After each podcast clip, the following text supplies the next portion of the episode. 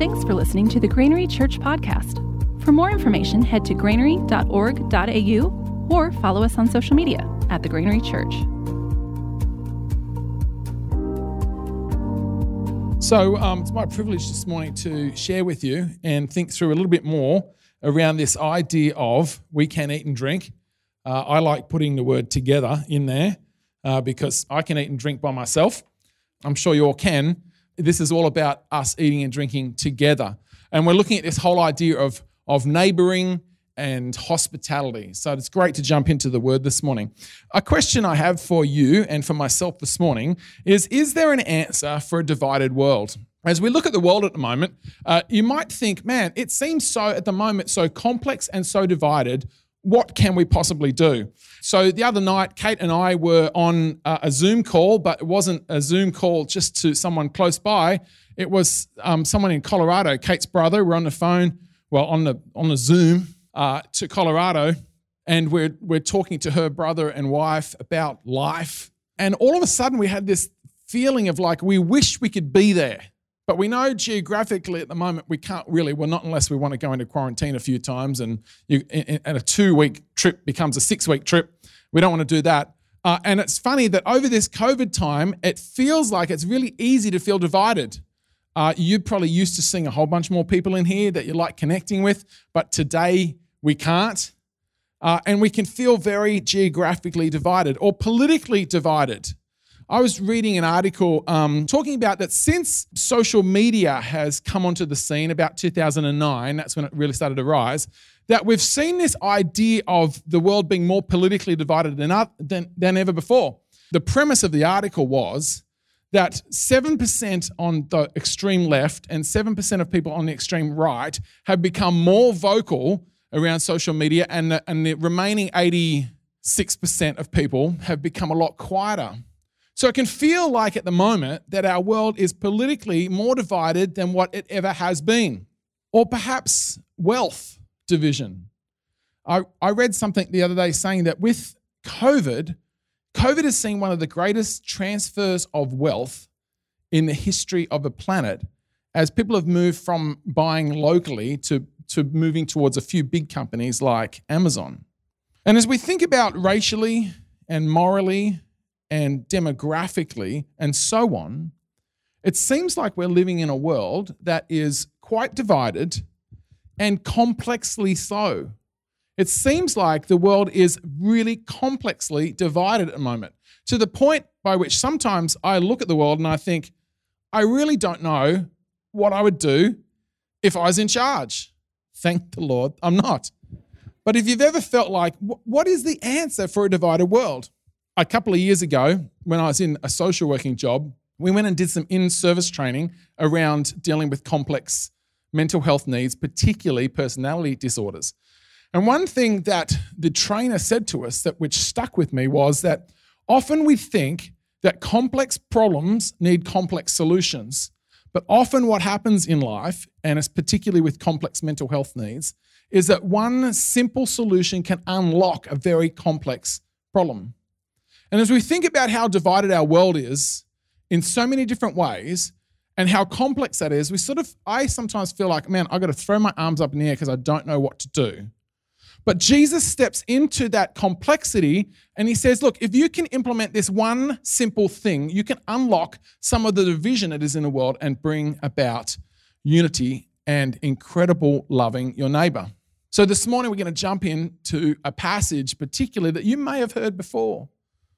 If you're first time ever at church and never uh, heard this story, then I, I'm very excited about sharing it with you this morning. But for some of us who have been in church since we were little kids, you probably heard this story many times, and it's easy for us to sort of be like, yeah, I know the punchline, I know what happens.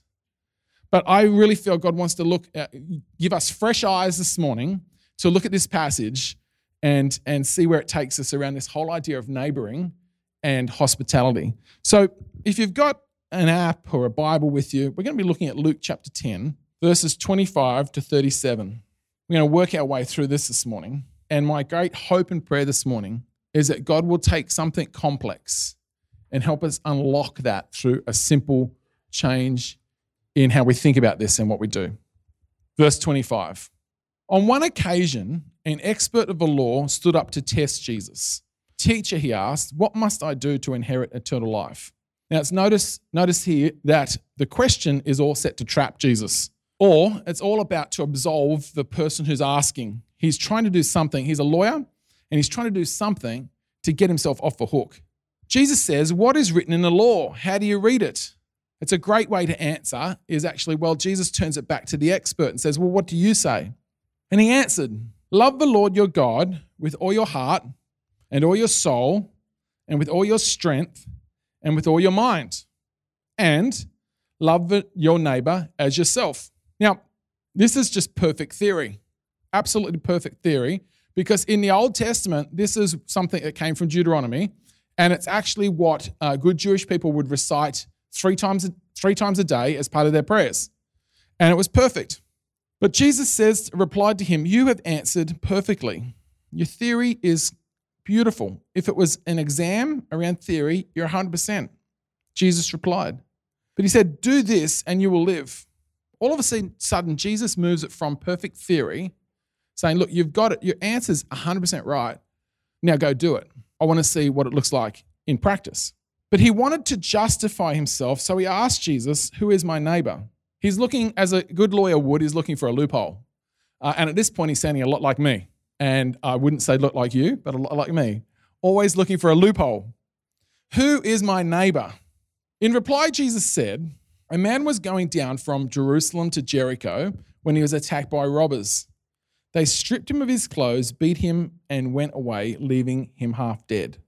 So, a little bit of context for this verse here Jericho, Jerusalem, about 30 kilometers apart from each other, but are not the same when it came to topography. So there was a height difference. Jerusalem was up high, Jericho was down low, about 1,100 meters. So the road that went from Jerusalem down to Jericho was a winding, dangerous, downward path. And it was actually called the Way of Blood. In fact, the people of the day were so used to hearing about how treacherous this road was, for the original hearers of this story, they might have thought to themselves, we're not listening to a parable at this stage we're actually listening to an account of something that's happened because they all would have been able to recall a time they knew of somebody who was traveling the road from Jerusalem down to Jericho and something happened to them. It was called the Way of Blood. So that's the setting for this story that Jesus is telling. And the important thing to remember here is that somebody was attacked by robbers and stripped him of his clothes, beat him, and went away, leaving him half dead. We need a hero in the story, and here comes the hero. A priest happening to go down by the side of the same road, he saw the man and he passed on the other side. To those who are listening, they're like, man, the priest is the hero. He's the guy in the temple that we look to. We, he understands the Torah, he, he directs our spiritual life. He, if anyone's going to be the hero, the priest is going to be the hero, but he sort of steps to the side and goes past and goes down.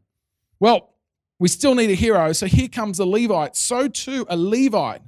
Levites were professional worshippers. They're in the temple, paid by the tithes and offerings so that they would uh, worship God 24 7. So the Levite, too, when he came to that place, he saw him and passed on the other side of the road. So, what would often happen is that the priests and the Levites would actually live in Jericho and work at the temple in Jerusalem. And they'd be on shift for, say, two weeks. So they would often uh, walk this way to get to work and then walk home to get home. So it's actually the priest and the Levite are probably uh, clocking off their shift. They've been, they're professional God people for those two weeks and they're heading home to Jericho. They would have had with them their wages but their wages wasn't a bag of coins, their wages was they got a percentage from the tithes of grain and animal offerings that came into the temple. So they're bringing their wages home to their family, and they knew from Leviticus law that they could not let that food go anywhere near somebody who was bleeding and broken because it would defile their wages. So it's understandable that they walk past, but for those who are listening, they're expecting a twist at this point. Because whenever you talked about the hierarchy in the temple, it was always priest, Levite, and then Jewish lay person. So for the people who are listening to this story, they are fully ready for Jesus to tell a story about the underdog, about the working class, about the stick it to the man type thing. So here comes the twist in the plot as the listeners are expecting Jesus to talk about a Jewish layperson.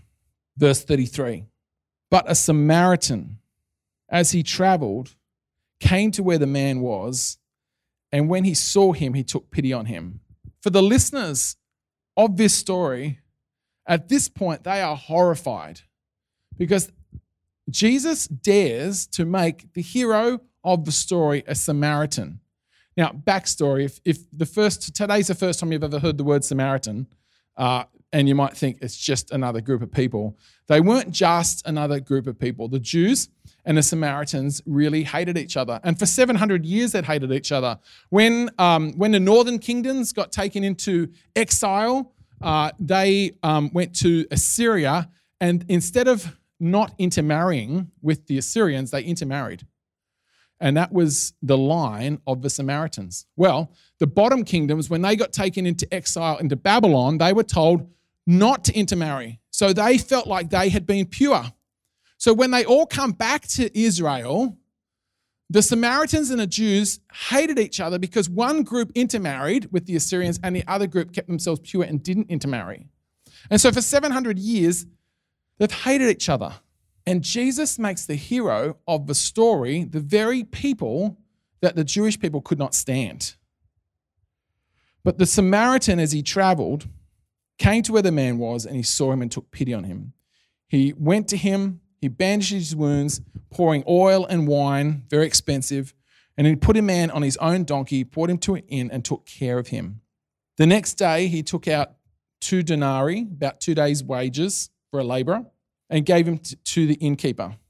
Look after him, he said, and when I return, I will reimburse you for any extra expense you may have had.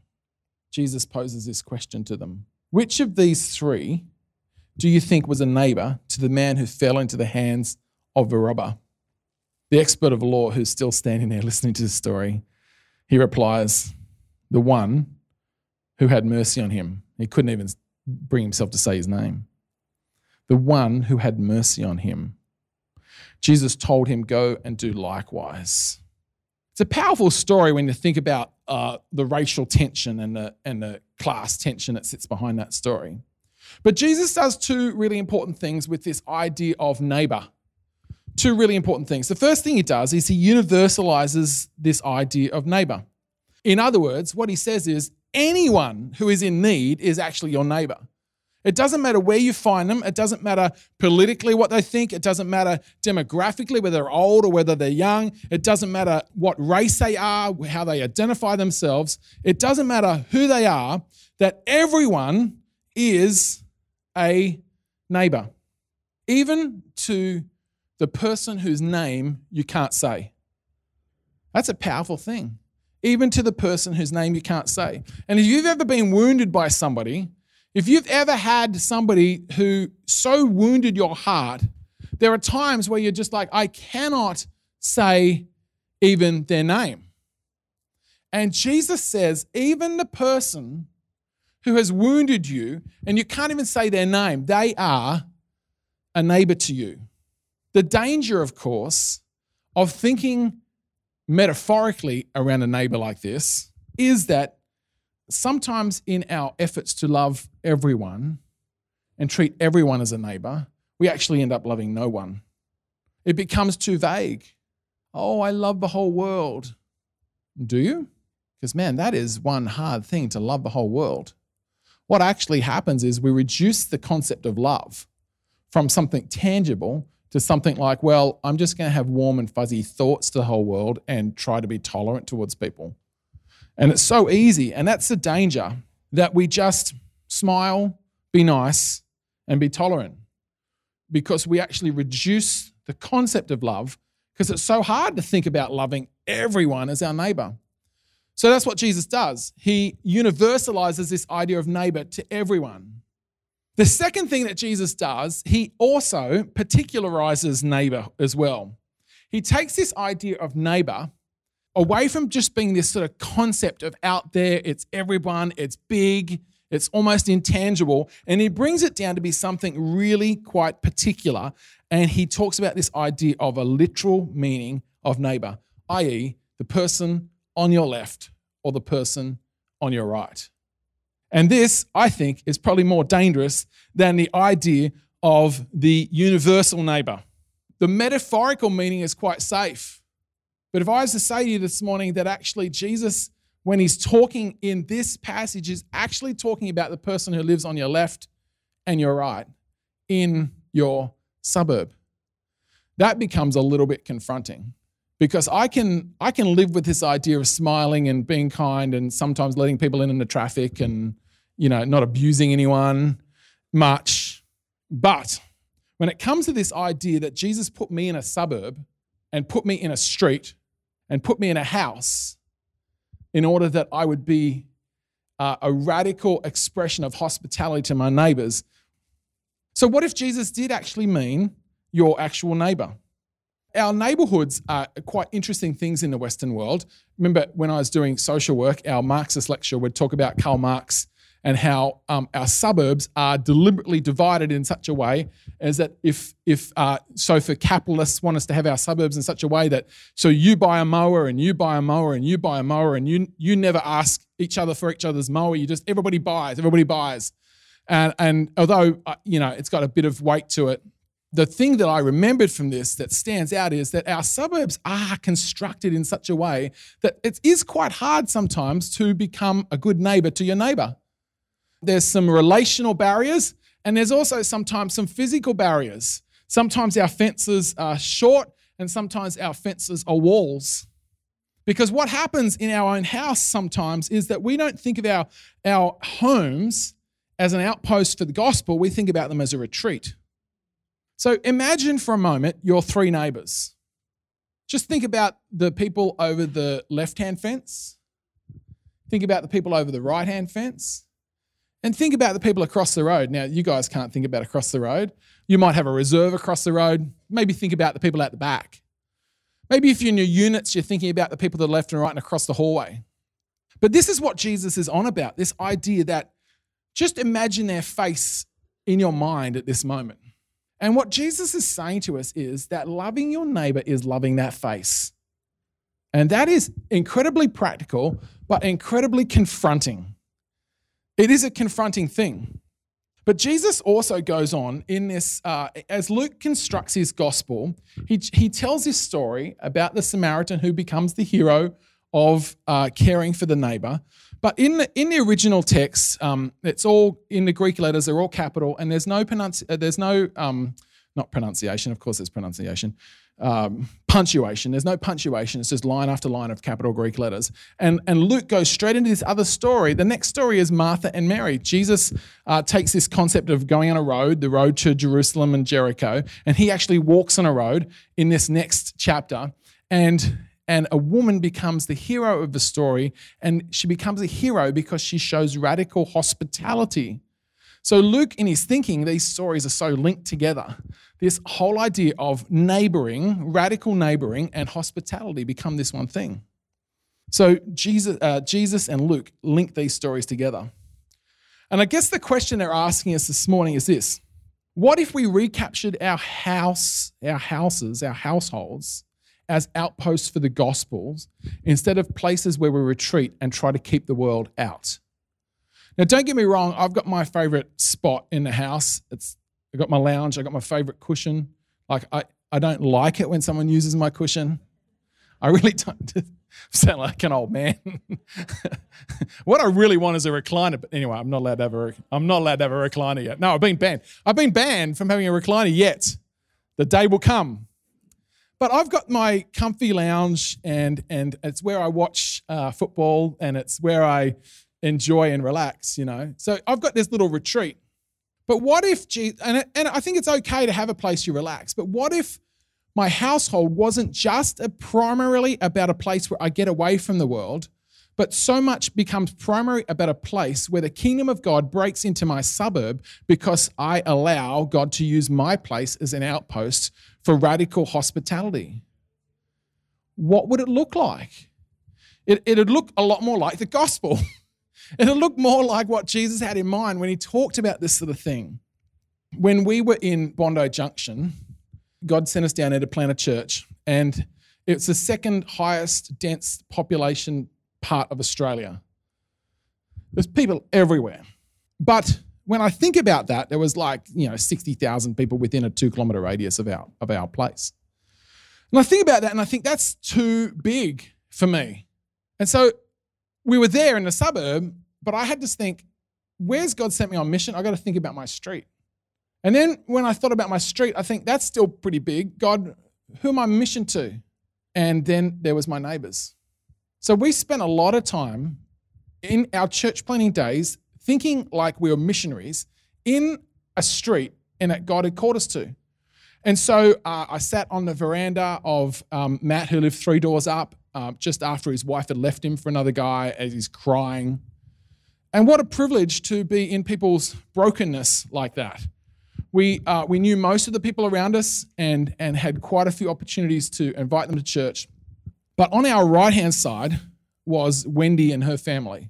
And they were Jewish and had been Jewish for many generations. And when she found out that we were church planners and Christians, the first thing she said to us is, Don't try and convert me. Uh, which, um, when I think back now, is a great thing someone can say about your life. Don't try and convert me. It means that you're on the move for the gospel. Anyway, uh, that was not my style anyway. But what it was amazing what happened over the next couple of years as we uh, chatted over the fence and we started to share meals with them. They would come um, and have main course in our house, and we'd go around to their house and have dessert. And we did this quite a few times, and the kids would play with each other. The, the interesting thing, and they invited us to their son's bar mitzvah. Have you, I don't know if you've ever been to a bar mitzvah. It was great, great fun going to the bar mitzvah. But something happened around radical hospitality to the point where, even though she said, Don't try and convert me, the gospel started to just flow out of our lives. And we had so many conversations around what the Old Testament says about God and the New Testament says about God to the point where they even joined us. We used to do our Christmas service on our front lawn because we just felt like that was a great way to invite people. So we'd do our Christmas carols. And I, one time I said, Look, I know you're Jewish, but would you like to come and share in our Christmas carols? And she said, Of course I'd like to come. But the thing that sticks with me right now is that because we were church planning, I had this missionary mindset that feels like somehow it's so hard to access. Now I'm living in the suburbs of Newcastle. And it feels like, hmm, I'm just, what's happening here? And I think God wants me to recapture this idea of being a missionary in the suburbs of Newcastle. And I think He wants us all to. It's so easy to think about the missionaries of the people out there, but He actually wants us to be the outposts for the gospel in a radical hospitality setting and situation. Because it's something that we can all do. We sometimes forget what it's like to be lonely and in need of the gospel and desperate for someone to reach out because we're in a, a vibrant community. We see people regularly. We're in home groups, connect groups, we come to events. We can forget what it is to be desperately lonely and needing someone to reach out. God has given you a table. He's given me a table. In fact, often uh, He's given us a front fence.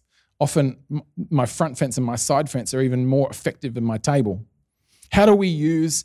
How do we use it? How do we use the table? How do we use the front fence that God has given you? Imagine for a moment a street party. Imagine for a moment a community porch. We've got people in this church who um, who they rebuilt their porch, veranda, for the very purpose that people might wander along and come and sit up and have a drink with them and, and, and, and have hospitality with them. Imagine a shared garden. Imagine study hour. Imagine backyard cricket. All of these uh, activities can become highly gospel focused activities as we radically take this idea of who is my neighbor, and it's not just something that's out there, it's not just people who are out there, but it becomes the very people that we live next to our left and our right. I want to just leave this thought with you today as I talk about your neighbor and as I say the person to your left or to your right. The actual outworking of the gospel, the outworking of that ancient prayer that the Jewish people would pray three times a day, the actual outworking of that is you thinking of that face of your neighbor and saying, Let me be an instrument of love and hospitality to that face. Can you stand with me right now? And I'm just going to pray. I'm going to pray for us all this morning that God would give us a revelation around this idea of radical hospitality and neighboring, that, uh, that we would be enthused once again to use our what we have our front fence, our side fence, our table, our backyard, whatever it is you've got, to be a radical instrument of God's grace to a community. Father, I just pray for every person right now who can hear my voice. Father, give us a revelation around this idea that you are not just wanting us to think about the universal neighbor, but you're th- wanting us to think about the literal neighbor. And that you want to see the gospel go powerfully into uh, our suburbs, our streets, our clusters, our cul de sacs, our avenues. Father, help us to shake off this idea that my home is a castle, a fortress, a retreat. And Father, we offer ourselves to you today. We offer our, our lounge rooms, we offer our tables, we offer our front gardens, and say, God, would you reach the world through my table, through my fence, through my garden, through my porch? In Jesus' name, amen.